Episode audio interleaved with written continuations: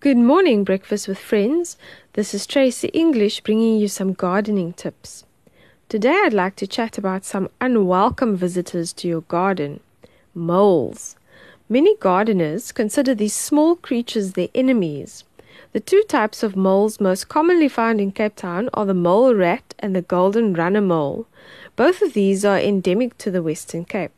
I'll describe the differences between the two so that you can identify which one you may be dealing with. The golden runner mole is a protected species only found in our part of the world. They are named runner moles because of the surface runs that they create. They are becoming active now after the winter rains. They move quickly in damp, loose soil, making raised surface burrows along the ground. This particular mole is a mammal and feeds on insects, beetle grubs, earthworms, and millipedes. They are quite shy, mostly nocturnal, but can be active in the early morning or late afternoon. They rely on mostly their hearing and smell and underground vibrations for navigating and finding food. Their bodies are adapted for a burrowing lifestyle, so they have large forefeet used for digging. They cause damage to plants as they dig through root systems. The other mole, quite common in Cape Gardens, is a different animal called the Cape Dune mole rat. This mole rat is a rodent that can become as large as a rabbit. The mole rat is a plant eater that chews at the roots of plants, bulbs, and underground vegetables.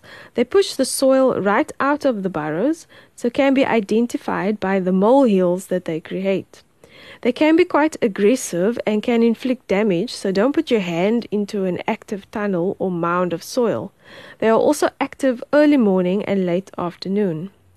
For mole rats, who feed off bulbs and roots, a good idea is to plant your bulbs and vegetables in pots rather than directly into the soil.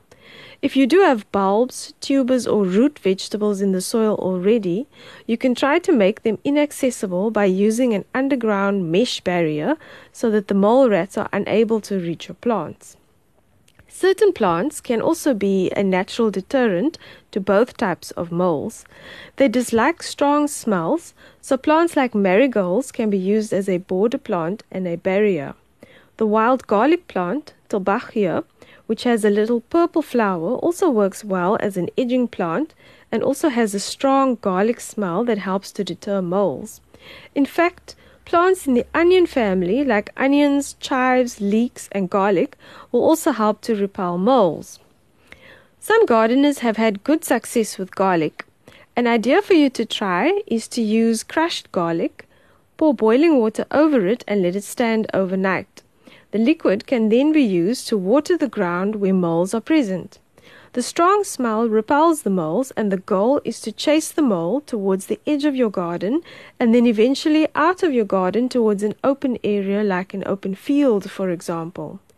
You can also purchase a mole repellent made up of a garlic extract.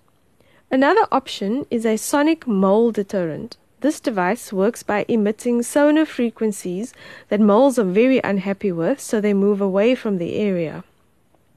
At the end of the day, whichever method you use, please remember that some moles are protected species. If efforts to chase them off your property are not working, it would be wise to call in a mole expert who can capture the mole for you and release it safely into another area. So that's all from me for today. For comments or questions, go to my Facebook page called Garden with Tracy. Have a lovely weekend.